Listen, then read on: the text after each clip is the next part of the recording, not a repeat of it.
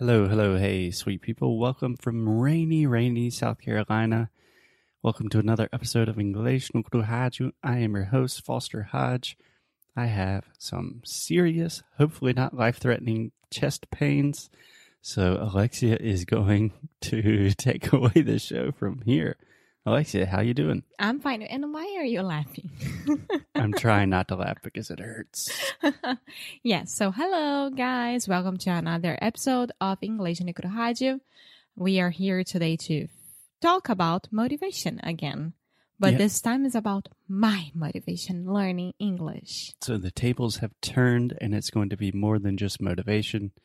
So if you did not listen to the show yesterday, we talked about my experience learning Portuguese.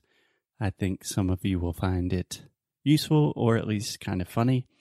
And today, the tables have turned, and we are talking about Alexia. Yeah. I feel that we already talked a lot about my English. Yeah, we've recorded almost 500 episodes. We talk about ourselves a lot. Yeah. Do you But- think that's narcissistic? No. Yeah, I don't think we're narcissistic people at all, but Because if it was narcissistic, we wouldn't be wanting to share the stories and share knowledge. We would keep it just for ourselves. No, I, I think, a lot of narcissists like to share things for fame. I don't know. That's definitely a different episode. So, Okay. Alexia, where I wanted to start today, you are an extremely motivating and motivated person. You motivate me. You get motivated quite easily. But I believe from my personal experiences with you compared to my personal experiences with me, I was raised into a very disciplined family, Mm-hmm. very like capitalist American, work hard, play hard, that kind of thing. So it's never been a problem for me with school or work to be super not like disciplined and like here's my routine, but like hey, I have work to do. I'm going to get it done no matter what. Even if I have like some serious physical problems right now, I'm still going to record podcast. But my general vibe is you didn't really have that as much as me. You have the motivation part, but you don't have like an intense like discipline routine type thing. Well, I did. My mom was the discipline crazy lady. She was the disciplinarian. Yeah. Yeah. She, she was very good at that job for a long time. But at school, all my my teachers when we used to have those meetings between parents and teachers, you Mhm. know? PTA, Parent Teacher Association, Yeah, reunião de pais. Yeah, parent Teacher Meeting. Yeah. All the teachers would say to my parents, like, Alex is awesome. She's so cool. But when she's in class, her mind is not there. Like, she's traveling around somewhere else that it's not there. And that would happen, especially with math, physics, chemistry, chemistry, Yeah, sure. And all this kind of situation. Well, personally, as your English teacher, I can say that for math, your your mind is still not there one hundred percent of the time. No, it's not. But with the other subjects like Portuguese, Yeah. literature, Your Portuguese is great. literature, and literature. literature. Yeah, you can almost just take out the middle A and say literature. Literature. Literature. Say litter, Litter. Richer. richer. literature. Liter. Okay, we will. I'm saying little richer. Yeah, that's a good way to think about it. Little Richard. Little Richard. Literature. Little richer. Yeah, now you're just saying Little Okay. Richard. We go back to that at some point. Yeah, we'll create a routine and systems and discipline around that. But Yes. And history, not that much with geography, but a lot with languages. yeah, this is not a make fun of Alexia episode. But if you want to make fun of Alexia, No. math and geography, not her strong points. no, I'm horrible. She's beautiful and great at every other single thing, Yeah. But really bad at math and ge- geography. Probably geometry as well. Oh, yeah. But geometry is inside of math for me. So, okay, cool. okay. So, my parents, they never knew what to do with me because even though I was a very good student, which I was, I was n- a nerd. I wasn't that good with my uh, discipline and sitting down to study and pay attention at those things that I really, really don't like. Right. So I used to have a lot of private teachers for Mhm. these disciplines. And when I was with them, studying with them, I was very motivated and I was very, very into that because I felt like someone was giving me the attention necessary to get me through that and having me doing the best of that I could do. Right. And I think this is a perfect combination of what we have been talking about that motivation is not enough. You are an incredibly intelligent woman now that you are 30 years old. you are incredibly motivated. You are easily inspired and you don't have a lack of anything. But I think that's just so obvious that, yeah, if you're not motivated, you're not going to be disciplined. And if you're not in a situation where you feel that you're paid attention to, you're not going to be disciplined. No, and that's a problem, I think.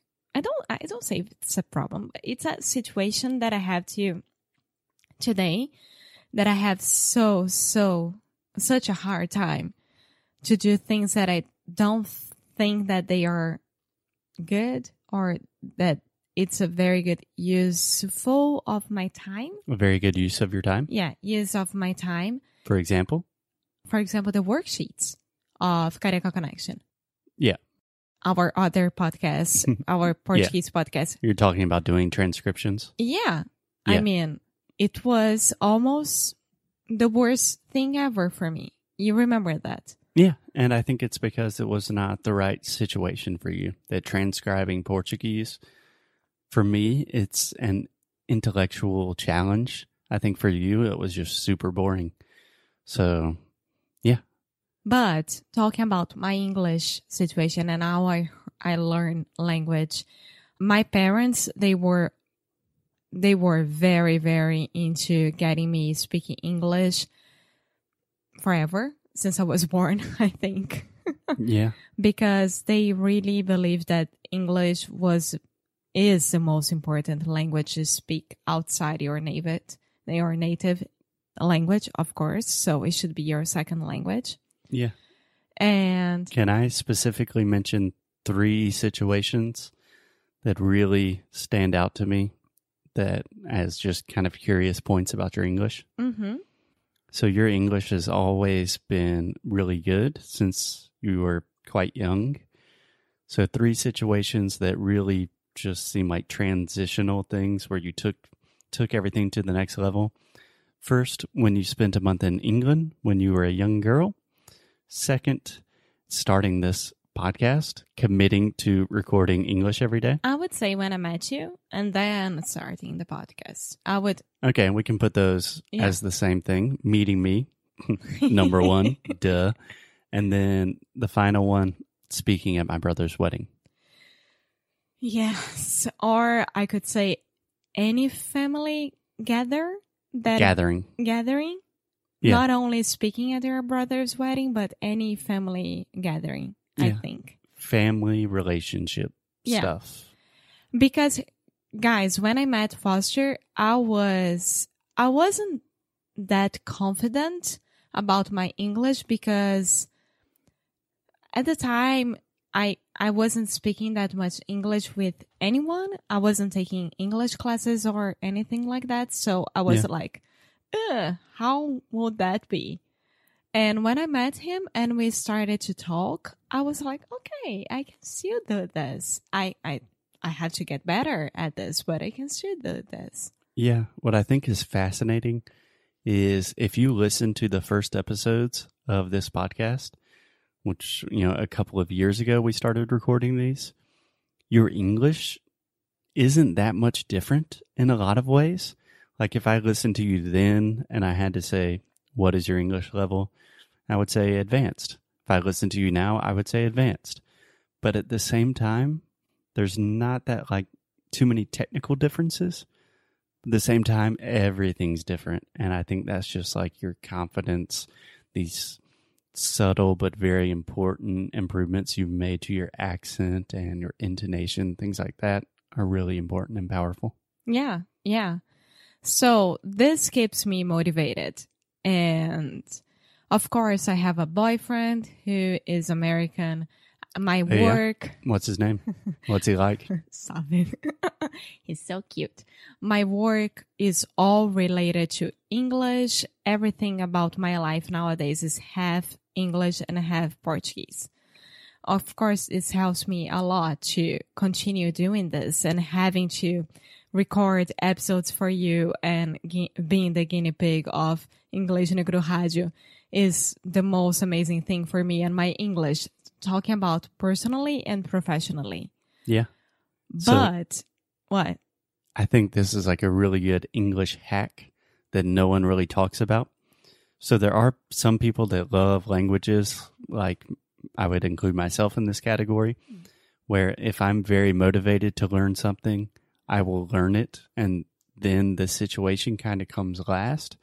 But if you are a person more like Alexia that lacks some of that discipline to learn boring stuff, like Alexia never wants to study grammar or like some of the really annoying things with pronunciation you never want to do.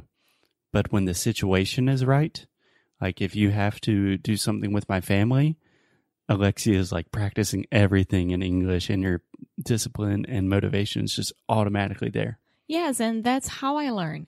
That's why I think at the first episode about talking about motivation, I said there is no perfect formula. Each one has to do the way that it that it's better for you. Yeah. So my way is not like always under pressure, but it's when I see that I really, really need to do and get better at that point, you know, at that situation. So nowadays I am more and more realizing that I need to write better in English hmm and get more informal with my text messages and stuff like that. Yeah, maybe less emojis, less exclamation points. Would you stop with that? Well, Uh, if, okay, sorry. but you said there's no perfect formula for motivation, but I think this is probably the most common situation for most people is they're motivated, they really want to learn English, but they're learning a new language is so hard. It takes so much time and it's a pain in the ass. Most of it is super boring. So an easy hack to not have any of that is just put yourself in a situation where you know you're going to be speaking English all of the time. Then you don't have to think about discipline. You just have to do it. You Yeah. know what I'm saying? Yeah. And that's what I'm doing nowadays. I'm just doing it. So, what should your next challenge be to really take you to the next level? About English? Yeah. Ooh, you tell me. Starting a travel Instagram only in English. No, pelo amor de Deus, I can do another Instagram. no, I can't. Uh, recording some type of audiobook in English. maybe, Okay. I was just thinking off the top of my head. maybe, maybe we could have one day a book club. Yeah, I would love that. I would absolutely love that, but that is for another day. But I think for today, the best piece of advice we can give you is be like Alexia, be the guinea pig, and you will never have to worry about discipline and boring stuff anymore because you will just be in that situation where you have to do it. Yeah. Yeah. And it's stressful. It's boring sometimes. It's annoying sometimes, but the results are amazing. And if you are into that, you should do it. And that's it. That's my opinion about it. Yeah. Yeah. I mean, learning a new language sucks, but it's awesome. yes, it's awesome. That's the most simple way I can say it. Yeah. Okay. On that high note, I think that's it. We will talk to you guys tomorrow. Okay, okay. Bye. Ciao, ciao.